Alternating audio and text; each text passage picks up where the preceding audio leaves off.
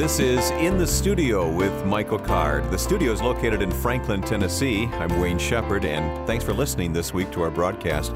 We are on the radio together every week, Michael, but we don't see each other every week. It's nice to be back with you today, face to face. It's been a couple of months since we've been together, and it's good to see your face, and it's good to see Joe back. Joe's our producer, Joe Carlson, and Kenny in the control room there, so we got the whole crew here to serve everyone today, and boy, do we have a program. I'm looking forward to our guests today. Oh, Dr. Don Carson, who's just one of the most articulate biblical scholars alive, is going to talk to us about the Trinity. And speaking of articulate scholars, Harold Best is going to be here too. Well, one of my heroes, one of the most creative people in terms of aesthetics and art and creativity. Again, alive. So we have two wonderful scholars on the program today. And in our community segment, we'll be talking with teacher Paige Pitts on today's In the Studio broadcast. So a lot ahead. And we're going to hear some of Michael's music. Don't forget that is a part of our In the Studio broadcast as well. Well, even though we normally reserve these questions for later in each broadcast, I'm going to bring one up now from one of our listeners, Michael, who emailed us. And by the way, we send a copy of the New Living Translation to listeners whose question makes it on the air here. So Diane will be getting a copy of the NLT Bible. Here's Diane's question. I would like to ask for a biblical reference for the lyrics that says, God the Father had a human heart. Now, what song does that come from? I think that comes from Known by the Scars, which is a song that speaks of the crucifixion, the suffering of Jesus. And there's so many passages in Scripture that speak of the oneness between the Father and Jesus. Jesus speaks of it again and again, and it's hinted at when we see Jesus, for example, forgiving sins. It's hinted at when people will address Jesus as God. Thomas will fall down before him and say, my Lord and my God, and Jesus doesn't correct him for that. But obviously, I think that the main passage has to be John 1:1. In the beginning was the Word, which is clearly John's way of talking about Jesus. And the Word was with God, and the Word was God. So, it's so difficult to talk about the Trinity because they are three and they are one. Well, we're going to talk more about that in just a moment. This is the perfect program to bring that question up. I'm certain that question will be answered better when Don Carson talks to us about the Trinity. We'll talk with our guest here in just a moment. But first, you need to sing a song for us here to open our program today, Michael. And I'm going to ask you to sing a song that I really love. It's called The Final Word. Here in the studio is Michael Card. You ready? One.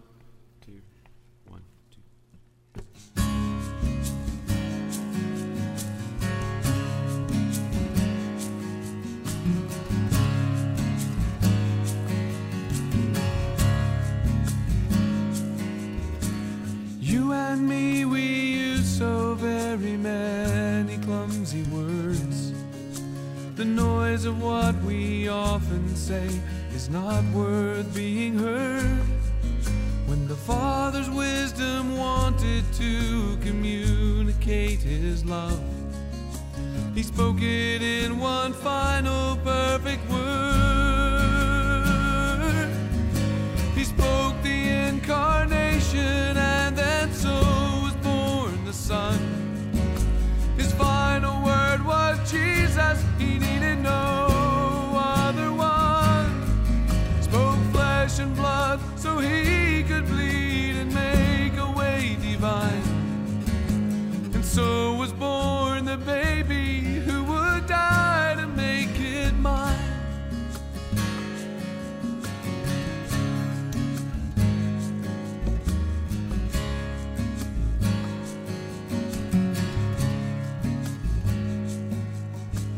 So the Father's fondest thought took on flesh and bone. He spoke the living, luminous word. At once His will was done. And so the transformation that in man had been unheard, to placing God the Father as He spoke that final word. He spoke the incarnation, and then so was born the Son. His final word was Jesus. He needed no other one. Spoke flesh and blood so He could bleed and make a way divine. And so was born the baby who would die to make it mine. So the light became alive and man. time. Eternity stepped into time so we could understand. He's both the incarnation and then so was born the Son. His final word was Jesus. He needed no other one. Spoke flesh and blood so he could bleed and make a way to find. And so was born the baby who would die to make it mine. And so was born the baby who would die to make it mine.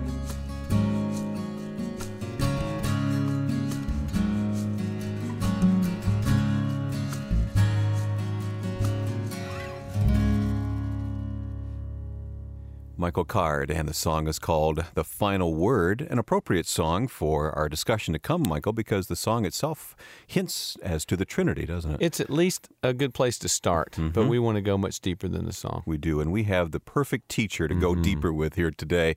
Dr. Don Carson is with us, research professor of New Testament at Trinity Evangelical Divinity School in Deerfield, Illinois, a place that you've been to even recently, Michael. I was just recently there, and actually I prayed Don sick. I was so nervous.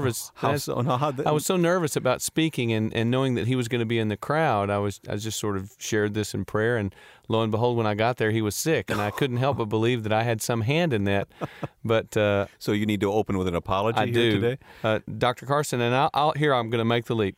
Don, I'm sorry. I'm sorry if I was sick because you were sick because of my prayer, but welcome. Well, I'm sure that if there was a direct connection, it was because the Lord was trying to teach me further lessons in patience, perseverance, stability, and so on as well. So I wouldn't take all the blame. Well, thanks for joining us, Don. It's just great to hear your voice again. It was good to see you even briefly at Trinity. Oh, the privilege is mine. You obviously were very much appreciated, both in your lectures and in your evening singing. Thank you. Well, let's open our discussion about the Trinity here. Michael, do you have a profound question to open with here today? Well, I'm afraid I don't. We were talking before we started recording about the confusion around this issue, and I have to confess that, I think I have some theological things I could say about the Trinity, but I have yet to really integrate it into my thinking in any significant way. And as you said before, Wayne, Don Carson is the best person that I can think of to help us understand this. So we'd like for him to open the Scriptures with us and help us understand the Trinity better. We'll all be your class today. Go ahead, Don. Well, I suppose the first thing to do is to summarize some of the biblical passages that are at issue, and then to begin to think through how the biblical teaching in this regard forms a coherent whole and bears on all of Christian thought and life and conduct. But let me begin with some passages. The word Trinity, of course, is never found in the Bible. It's merely a later word, an abbreviation of tri-unity, threefold unity, to speak of the fact that in the Scripture, Jesus has the attributes of God and is worshipped as God, so also does the Spirit, and so also does the Father. Does the fact that the word Trinity doesn't appear in the New Testament, does that weaken the case in any way? No, because teaching finally does not turn on one word, so that occasionally we attach a particular word to an entire doctrinal structure or to a particular way of saying things, and then that becomes a shorthand way of summarizing a whole lot of truth, so that some later debates took on particular overtones that go beyond or distort the New Testament in some way or another. And they might be associated with the word Trinity, fair enough. But nevertheless, there are biblical phenomena that are actually there, biblical texts that are actually there that in some way have to be explained. There you have Jesus, after his resurrection, confronting Thomas, and Thomas does not simply say, "Oh my, you really are alive." He says, "My Lord and my God."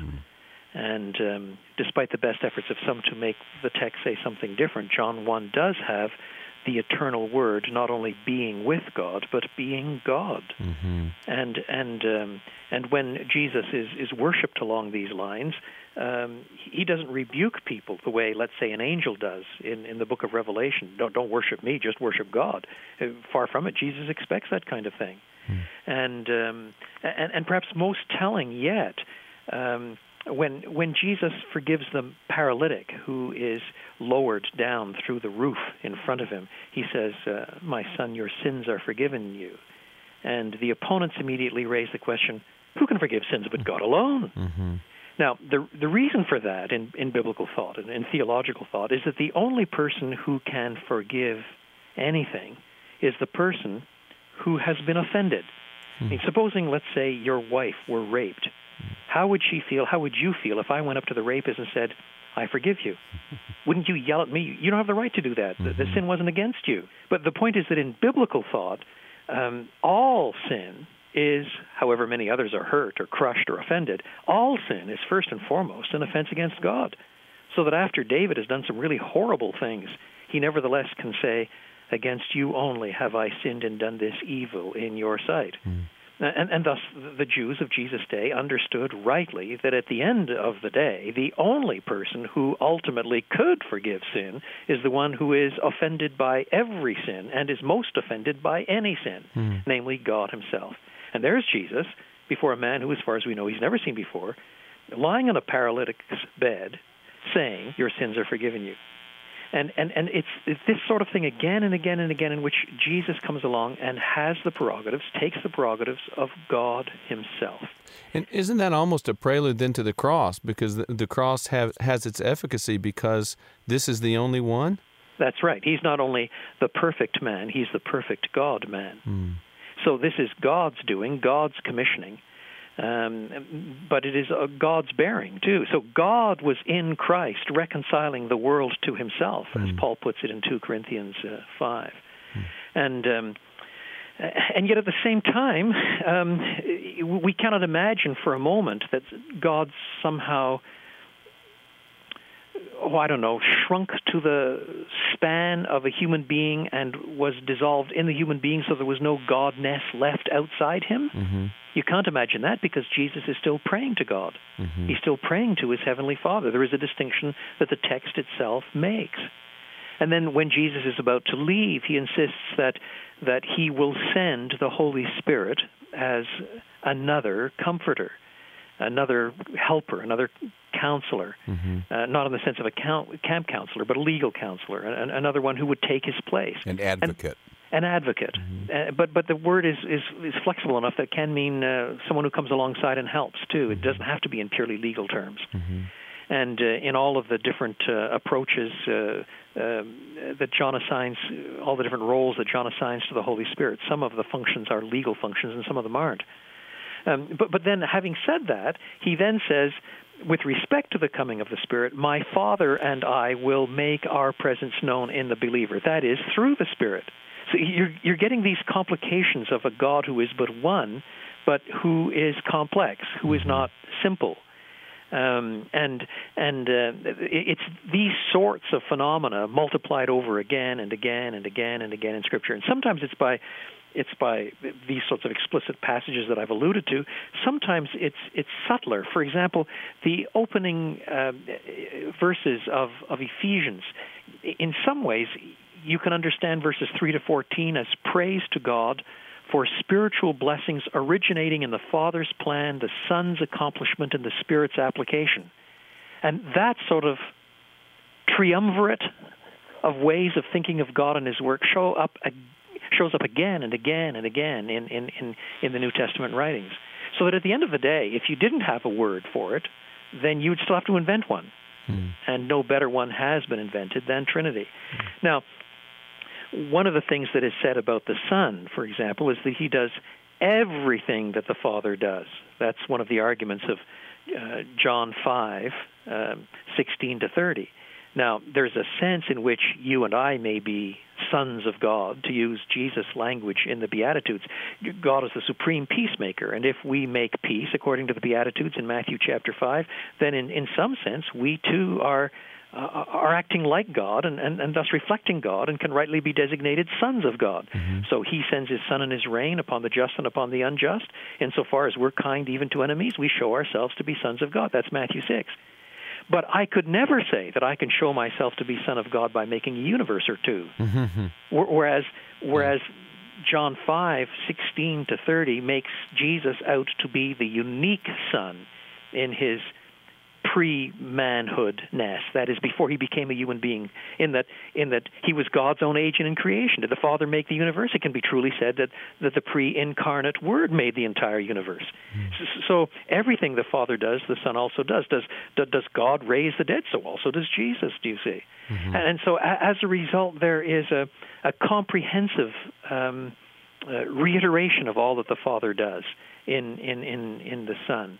Now, of course, there are some complications and distinctions. One of them is this. Although all that the Father does, the Son also does, it is not true to say that all that the Son does, the Father also does, at least not exactly the same way, because the Son does become what he did not once, what he once was not. He becomes a human being, though he retains his deity. Does that hint to the fact that there's some sort of hierarchy? Oh, yes, there is. There is a hierarchy in commissioning and obedience. Always the text says the Father sends the Son or commissions the Son or the like, and the Son obeys and goes and does. But not only that, the Son becomes a human being, and it is only by virtue of the fact that he is a human being that he can be said to die. Now, his death is uniquely valuable because he is more than a human being, but he has to be a human being. He has to be one of us. And thus the early church condemned what came to be called the heresy of patripassianism. That is the view that the Father died. That's not quite true. The Son dies, the Father does not. The Son is raised from the dead by the Father. So when you sometimes hear uninformed Christians addressing God today and saying, "We thank you, Heavenly Father, for dying on the cross for our sins," in fact, that's not quite right. We understand what is being meant, but strictly speaking, they have merely uttered a phrase that would be judged one of the first heresies in the church, patripassianism. So there are some things that belong exclusively to the Son by virtue of the fact that he, and not the Father, becomes a human being. But there is no sense in which the Father is or does things that the Son cannot himself constitutionally do. And thus, you are looking at the fact that in this one God there are three. It's so hard to find the right word. Person centers. The ancient church used the word persons, but they meant by it a little bit different, something a little bit different than what we mean today. Personal identities within the one God. So you don't want to slip into three gods. There is still but one God, and they are one in purpose and will and vision and commitment. And still one God to be worshipped, one God, truly God. Yet at the same time, this God is complex. I'm going to pause just for a moment for those who may have just joined us. We're in the studio with Michael Card and our guest, Dr. Don Carson, as we talk about the Trinity. And Michael, I know you have some questions, but Don, I guess the question I have immediately is, I see why this is such a core belief then to Christianity, but if we don't get this right, it can send us into all kinds of directions spiritually and theologically. Oh, yes. If you get this right, then you see a little bit, for example, of what is meant by God being the God of love from all eternity. Before there was a universe, the Father loved the Son. We're told explicitly the Father loves the Son in John 3, again in John 5. The Son loves the Father, we're told explicitly in John 14 and so on. And thus, the triune God is a oneness in love, and he serves as the archetype, the model, the supreme pattern of the way Christians are to live in oneness of love, according to the Lord Jesus himself in the high priestly prayer, so-called, of John 17. As we are one, Jesus is saying, so may they be one, and they also in us. Now, obviously, that does not mean we become part of Godness or something like that, but there is this relationship of love, Father, Son, and Spirit. There's a sense in which God himself is intrinsically relational.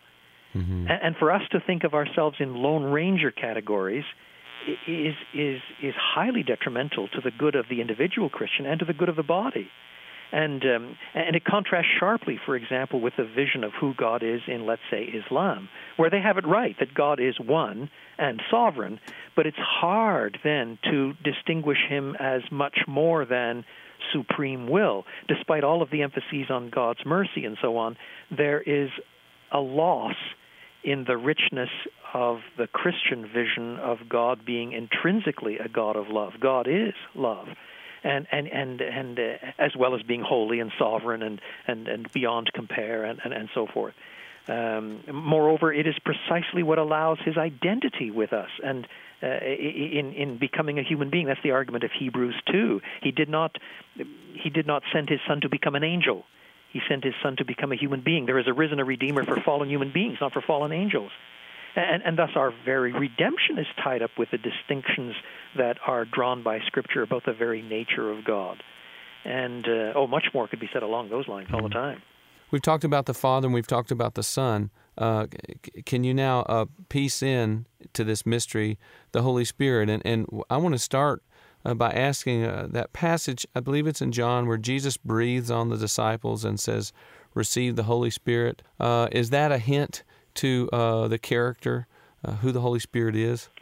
I'm sure it is, but it is such an enigmatic passage that one has to be careful about how much one wants to build on it. Mm-hmm. Because at the same time, not only John hints, but Acts also makes clear that the Spirit does not come in fullness on his people until Pentecost. Mm-hmm. There is a sense in which this is some kind of symbol-laden anticipation that builds out of the words of the farewell discourse that are amongst the richest in the New Testament about how to understand the Holy Spirit and his work. He comes as Jesus' successor and, in a sense, as a substitute for him now that the Son is about to leave and return to the glory he had with the Father before the world began. Mm-hmm. And the triune God's presence is mediated through this Spirit, world without end.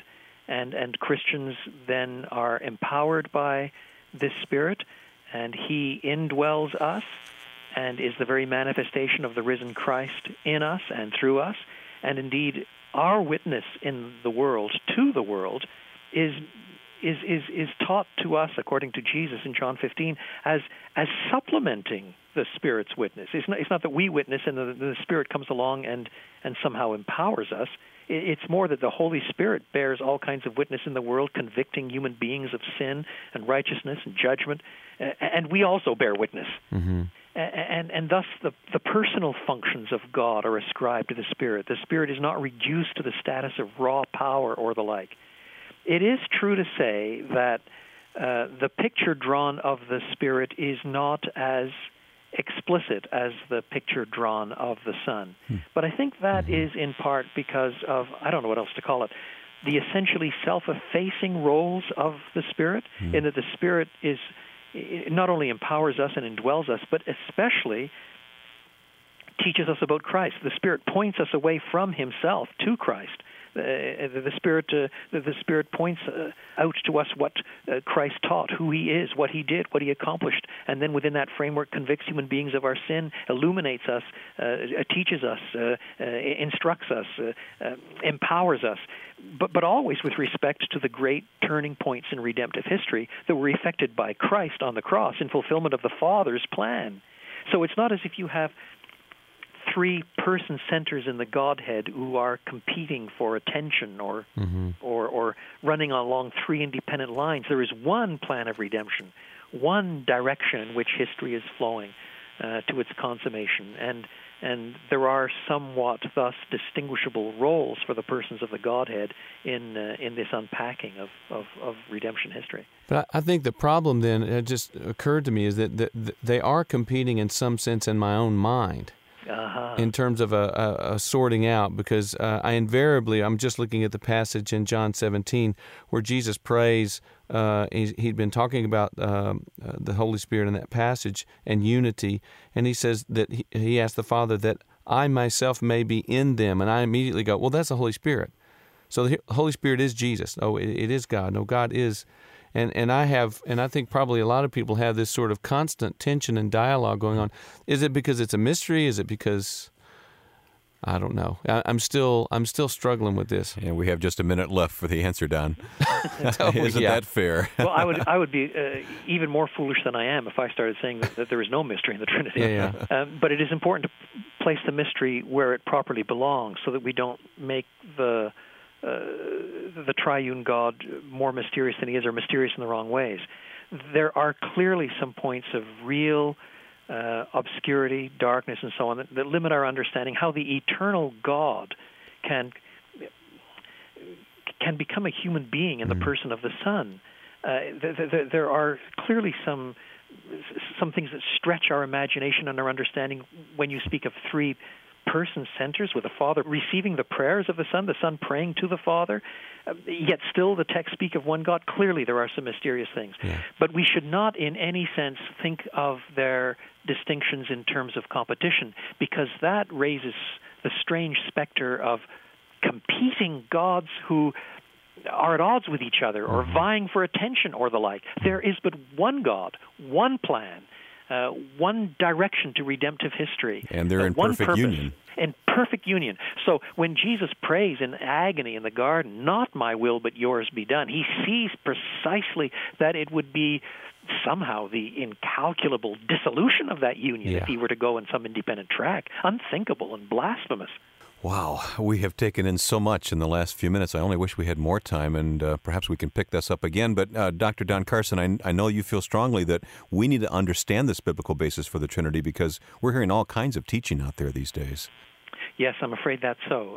And it's, in all fairness, only one of several areas where many Christians probably are not quite as informed as an earlier generation was, and we have focused so much on our reception of things or on our experience of things that we have sometimes lost the biblical core of what lies in God's revelation to us. That's why we wanted to talk to you today. Yeah, there are things that are true regardless of how I feel about them. Exactly right. Yeah. Well, thank you for the light that you've shown and what coming to know you as a friend has meant to me, Dr. Carson. Thank you for spending some time with us. My privilege. Blessing on you and your ministry. Thank you. And you are listening to In the Studio with Michael Card. We hope that you'll take a moment and send us your thoughts about the program, as well as your Bible questions and prayer requests. Our email address is inthestudio@michaelcard.com. And if you're new to this broadcast, why not stop by our website and learn more about this program and Michael's music and teaching ministry? To hear today's session again, stop by the audio archive or order a CD copy of this or any In the Studio broadcast. We're easily found at michaelcard.com. After this break, we'll talk with Dr. Harold Best on the Moody Broadcasting Network.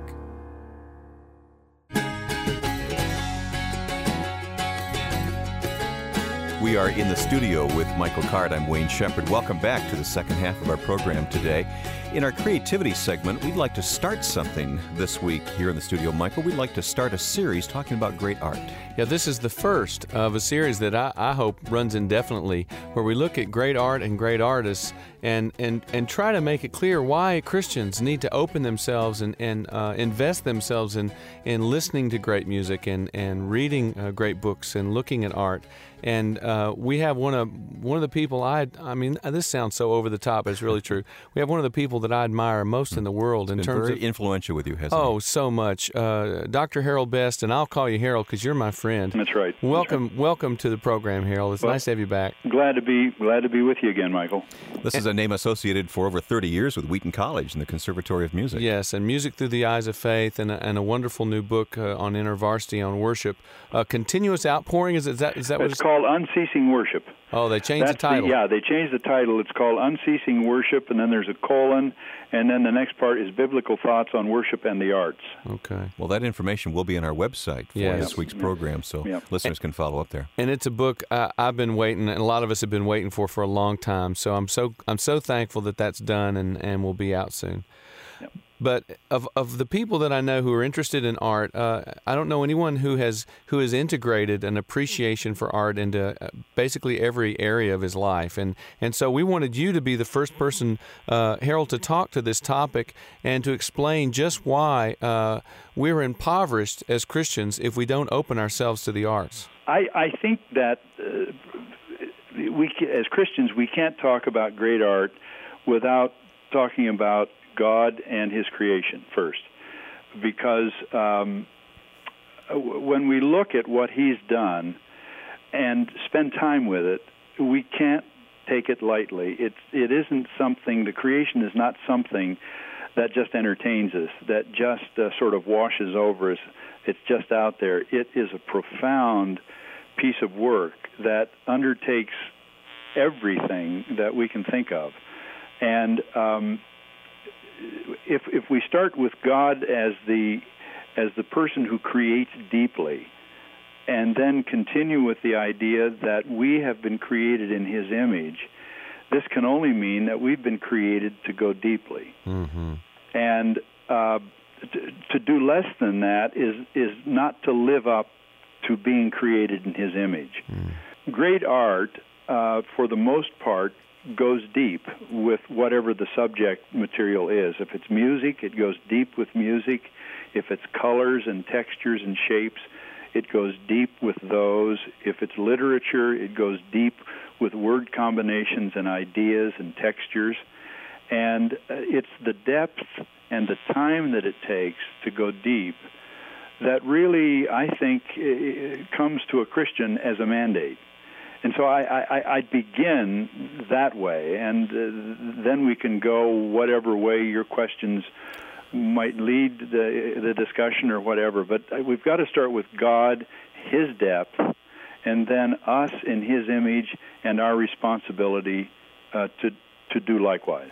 Well, I think a question that a lot of people are asking is, well, this would involve, in order for me to do this properly, this would involve a huge investment of my time learning about art, learning about music. I mean, why should I do that? Yeah. Well, for the very reason that the art is out there, and somebody with the same flesh and the same blood that I have, or that the potential listener or watcher has, somebody with flesh and blood did that. Mm-hmm. And I have a responsibility to join in with flesh and blood in response to that. If Bach wanted to go deep with his thoughts about Jesus, or Brahms wanted to go deep with his thoughts about destiny, or Vermeer wanted to go deep with his thoughts about colors and textures, simply because he's a human being, I've got the responsibility to follow him and, in a sense, to chase him down and say, why did you do that? And what can I learn from you? Now, sure, it's going to take time. Anything good takes time. Well, doesn't that, and that almost sounds to me like a parable of then the way we're supposed to be open to the whole world. I mean, that's why I should be open to my brothers in general and to the poor and... Yeah, you can't really go out to the poor unless you go deep. Mm-hmm. There are two kinds of people that give to the poor. One, do it out of a sense of duty because everybody does it, and they want to earn brownie points with the Lord. Mm-hmm. The other part of humanity does it by faith, because by faith they have entered into the groaning and the moaning and the hurt and the travail of the human race. And you can't do that without going deep. So I should be open to art for the same reasons that I'm open to the poor. Exactly, because depth is a mandate. I've got to go deep by virtue of being made in the image of God.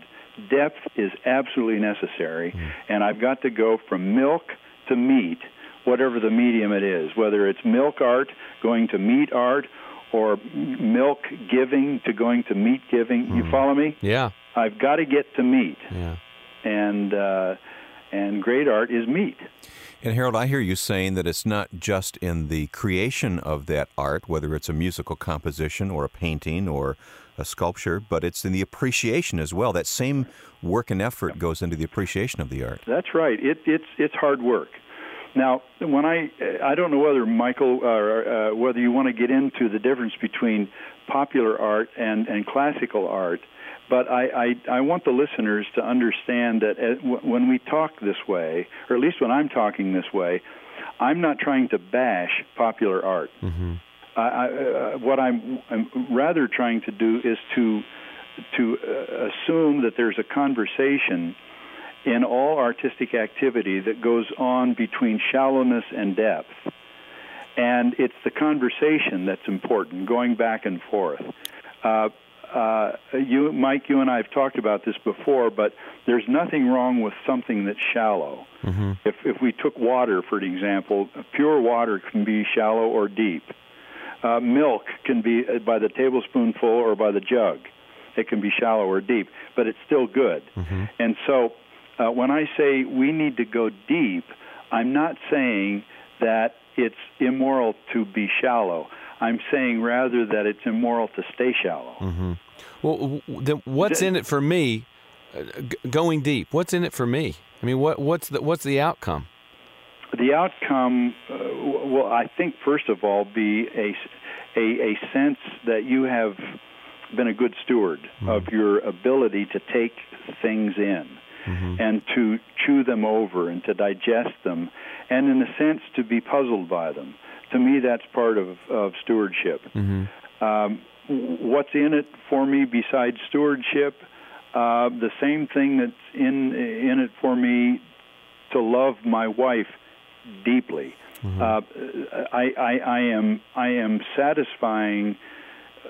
I think I'm satisfying the Lord not in a works way, but in a way that pleases Him. I'm satisfying the Lord when He understands that I want to wrestle with stuff, and that I want to tone up my sort of aesthetic muscles and my spiritual muscles and all of those things. There's a deep reward just in doing it, yeah. And then the more you do it, the more natural it becomes to do it, and then you'll begin to understand the language of art and the language of music, and you'll be able to. Do more than say, I appreciate this. You'll begin to say, I love this. And hopefully you'll come to the point where you stop asking questions like, what's in it for me? Exactly. Yeah. That does it feel good? Well, if it doesn't feel good, I won't do it. Yeah. You'll stop asking those questions mm-hmm. and you'll say, there's something more. There's something more, and I've got to get to that. And sometimes it's not going to feel good. I remember as a music student, wrestling with new kinds of music, and I simply had to trust the integrity mm-hmm. of my teachers and my and the artists who were puzzling me so much. I had to trust them until I was able somehow to understand that they were really saying something that I eventually could understand. Okay, Harold, we have just a couple of minutes left. Super practical. Where do I start? What art do I start with? What music do I start with? Well, you start with where you are. In other words, I think the best way to go deep is to find a certain dignity in the state that you are presently in, mm-hmm. and then you start pushing out. Let me give you a couple quick examples. If, for instance, you sort of like sort of popular jazz, sort of somebody like Kenny G. Mm-hmm. Don't stay there. Go deep. Yeah. Go deep into jazz. Start wrestling with Duke Ellington. Start wrestling with Count Basie. Go further into Keith Jarrett, mm-hmm. the great piano improviser. Just pushing.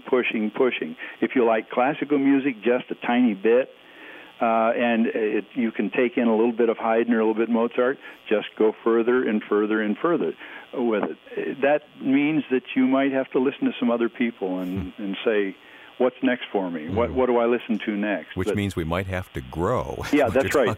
Yeah, and you said it better than I did. We have to grow, and we have to understand that it's not a quick fix. I've been living with great music. I'm 71 years old, and I've been living with it since I was a little kid, and I still... My wife knows when I sit down and turn the stereo on, she says, Harold, you've got that serious look on your face.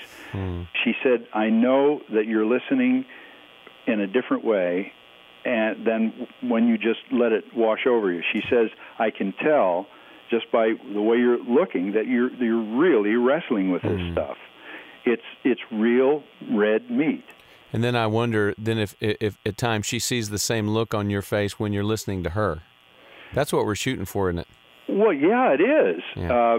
Absolutely. She's she's not only lovely, but she's my neighbor. Yeah. Everybody should read Kierkegaard's Works of Love to find out that married love at its best is still not complete because it's still selective love. In other words, I selected Jewel, Jewel selected me. As deep as that love can go, it's not complete until I can see her as my neighbor, in which case I don't select. Mm. The love is no longer selective. It's completely neighborly. Mm. Dr. Best, we are completely out of time at this point. Sorry. And just like there are unfinished symphonies, we'll have to leave this conversation unfinished for the moment, although you will join us again next week, and we'll talk more about this, and our series will continue on Great Art here, Michael. And we're going to start specifically with Bach. And once again, Dr. Best is the best person I could think of that we can start this discussion with. And, you know, Harold, I think the point is we're always just starting these discussions. I mean, we're never going to tie a bow on them and say they're concluded. They're all unfinished. That's right. Yeah. That's right. Well, Michael, you're the father of several children, and September is an interesting time of the year for kids. It's back to school time. It is, and one of my kids goes back to a school called New Hope Academy, which is a wonderful school for racial reconciliation here in Franklin. And we have here with us the person who really initially had that vision and was the force behind seeing New Hope Academy become a reality, Paige Pitts. So, Paige, thanks for being with us. Oh, it's a privilege. Thanks for having me. Yes, indeed. It's nice to have you here, Paige. We're hoping that as people listen to this, this will kind of lift all of our collective vision about education and our young people. So we want to hear your story of New Hope Academy here in Franklin, Tennessee, and what God is doing. So start at the start, I guess, is our invitation to you, Paige. Well, the great part of all this is it's really God's vision. It's not my vision. It's certainly something that's laid out in Scripture, that God has a desire to see His children live together in unity, and to be able to take the educational part of life and see that come to life in a biblical way is really exciting. And it started really with a wrestling in my own heart over a scripture of Proverbs 29:7 that says, "The righteous care about justice for the poor." And I really wrestled with the word justice. It seems that so much of white suburbia, as we reach out and care for the poor, seek to help immediate crisis intervention needs. But I really began to ask the Lord, what would justice look like? And having an educational background, I began to dream about a school that would be a Christ-centered school that everyone would have the opportunity to attend. Now, this is interesting. I don't know you well. We just met a few moments ago. We have a son. I do. I have a little boy. Who's how old? Only 22 months. All right, and you have another baby on the way as we speak. So you did not think of this school to benefit your children. I mean, that's how a lot of schools get started, right? Mm-hmm. Is, you know, parents come along and say, well, we need something for our kids. You had a bigger vision than that. Exactly. I was... you weren't even married, were you? I was not even married. Yeah. So here I was, this white, single, young kid, basically, that God had called into urban ministry. I was working in a ministry called Franklin Community Ministries. And so my friends, my relationships, the people who I was living life with were very different than me, and lived in government housing. And as I was interacting with them, I began to really dream about how they, too, could have the opportunity for Christ-centered education. I knew that one day my children would have the opportunity. Michael's children can have the opportunity through homeschooling, through private Christian education, but truly families in certain situations don't have those two options. Homeschooling's not an option because they're not an intact family, or they're both working. And Christian education just financially is not possible. Mm-hmm. And so living life with these people and in a different place is what really kind of spurred the vision. I also had a little 4-month-old boy that came to live with me. He and his mother, a single mother, had a child out of wedlock. And when he lived with me for a year, I really was able to live in their shoes and see the struggles of what that world presents. And so that was another motivation to see New Hope Academy exist. Well, we've talked a lot about the Empty Hands Fellowship here in Franklin, Tennessee. How does New Hope fit into that? Is it just an official or unofficial part of all of this? I think the New Hope Academy was begun before Empty Hands came together. I just think once Empty Hands started I think it was part of the same move of God's Spirit, just in a different arena. And definitely Empty Hands has always been behind New Hope Academy. When we pray on Thursdays, New Hope Academy is always, one of the things we pray for. I love the name, New Hope. There's a story there. I mean, yes. Something's behind that, Paige. What is it? Well, truly, my heart in seeing this school come together was to instill vision in the hearts of these children. There's a little boy named Marquise that I was tutoring at the time, and I asked Marquise what he wanted to do when he grew up, and he looked at me and he said, "Play football, play football." I said, "Oh, that'd be great, Marquise. I'd love to be able to come watch you play football, but wonder if you couldn't play football, what would you just love to do with your hands, your mind?" And he thought, and he said, "Play basketball." And I knew where this was headed, and I said, "Marquise, wonder if you couldn't play sports. What would you enjoy doing?" And he sat, and he looked at me, and he thought for a moment, and he shrugged his shoulders, and he said, "I guess work at McDonald's." Oh. Mm. And not that working at McDonald's has anything derogatory. It's just he had no vision. It was a sum and total of his vision. Right. He couldn't think of anything else. As an 8-year-old kid who I could tutor and could make straight A's every day, but without a vision, as we know the Scriptures tell us, the people will perish. And so New Hope really desires to have Christ-centered education that instills vision and hope into all children. Part of the way God desired for us to do this is to not only have children from low-income backgrounds to be an inner-city school, but to be a bridge between all of God's children, that one, it would reflect our God as creator of all people, and two, that would reflect the community that we lived in. And that's what makes this different from most private Christian schools, right? Yeah. Right. We have 50% of our student body that comes from low-income families, and that's an intentional mission. But how do you sustain that? Well, somebody's got to pay for it. It is the commitment of the board of directors and the people that are involved at New Hope that we would pray and ask the Lord to provide for this education to happen. And so we have to raise about 75% of our annual budget. Well, I'd love to hear some stories, Michael, wouldn't you, of what difference New Hope Academy is making in these young lives. Now, how long has the school been in existence? We are just beginning our 8th year. Okay, not a long track record. No. But you're seeing some things happen in children's lives. Absolutely. And I think even bigger than just children's lives, what God is doing in the hearts of families and in the community. I think one of the most exciting things that as I sit back and watch and hear, certainly is to see children be able to interface with the Scriptures and come to a personal faith in Jesus Christ. And, nothing would be more important than to see these children come to love Jesus. And we also had a mother named Janet Mayberry that's had 4 of her children at New Hope. Some have graduated. She still has 2 children there.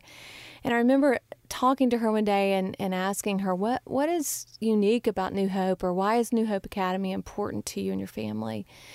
And she said, we are able to be friends with people we would never be able to be friends with. Mm. And that to me was, again, God's Spirit moving through an institution to allow something that only He can do happen. Because I do believe public school will provide integration. But this opportunity provides reconciliation, people to engage in one another's lives. Mm-hmm. Well, I have a small story just from our own experience. Our oldest son went to New Hope Academy for a while, and he had a friend named Stephen there, and he kept coming home, "Stephen this, Stephen that," talking about Stephen. "Stephen and I did this, Stephen said this." And finally, for me, the natural question after a while was, is Stephen black? And Will, he was about 7 years old, Will looked at me and said, "I don't know." Hmm. Because it was no longer a category. Was it for him. Important? And Stephen was black, and they continue, even though they go to different schools now, they continue to be friends. Hmm. But sometimes I think the biggest things that God is doing are reflected in small things like that. And that right. little conversation, I've played that again and again in my mind to say, something really is happening here that's beyond any of us. Hmm. Hmm.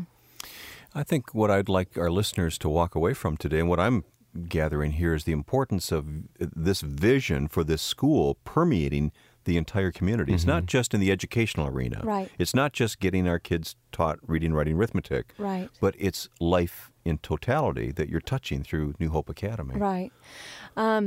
To me, it really is a reflection of the kingdom of God, and hopefully a reflection of what our community will continue to grow and become, that you have all different people from all different walks, racially, economically, culturally, and it is just not within our fleshly nature to move towards people that are not like us. Mm-hmm. I think particularly in America and following the American dream, we have really divided ourselves without knowing it, even within our Christian subculture. And so when I look at New Hope Academy and I see the opportunity for children to come together, it naturally brings adults together. And my prayer is that God would use New Hope to grow these next generation of leaders, not only to excel academically, but to begin to understand a biblical worldview that truly is based in the Scripture. Of course, we have people listening all over the country, and they're not going to have the opportunity to plug into New Hope Academy the way that those in Franklin, Tennessee do.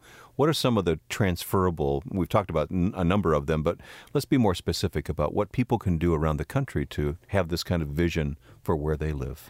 Well, again, I believe it's God's vision, and I believe He's planting it in the hearts of people all over the country and all over the world. And I think for people who are feeling that urgency and feeling that nudge in their hearts, that my encouragement is respond. Respond to the Holy Spirit and believe that God is able to do something that is immeasurably greater than what we could ever expect. And sometimes we don't run after dreams that seem bigger than us, but I believe that's when the Lord really can work. Well, Michael, we can certainly make the information about New Hope Academy available on our website. Yeah, just look on the website for a link to New Hope Academy's website, right, and that'll get you there. Paige, thank you. You must have a dedicated group of staff and teachers at this remarkable school. Yes, God has brought faithful servants, and we are so, so blessed. And with that, we've come to the end of this week's edition of In the Studio with Michael Card. Again, there's a wealth of information waiting for you at michaelcard.com. Now, before we go, I'd like to remind you to send us your comments, Bible questions, and prayer requests to inthestudio@michaelcard.com. And to stay connected with all that's going on with the broadcast, as well as Michael's music and teaching ministry, come to our website, michaelcard.com. When you stop by, you'll be able to find out how to access the resources which we've developed. Here are just a few: the Community Magazine, Michael's monthly email called From the Study, and the latest book and CD on the emotional life of Peter titled A Fragile Stone. This complete program can be heard again through the audio archives on our radio page, or learn how to obtain a CD copy or transcript of today's studio session. All this and much more at michaelcard.com. Our producer is Joe Carlson. I'm Wayne Shepherd. Thanks for being with us in the studio with Michael Card. In the Studio with Michael Card is a production of Community Broadcasting and the Moody Broadcasting Network.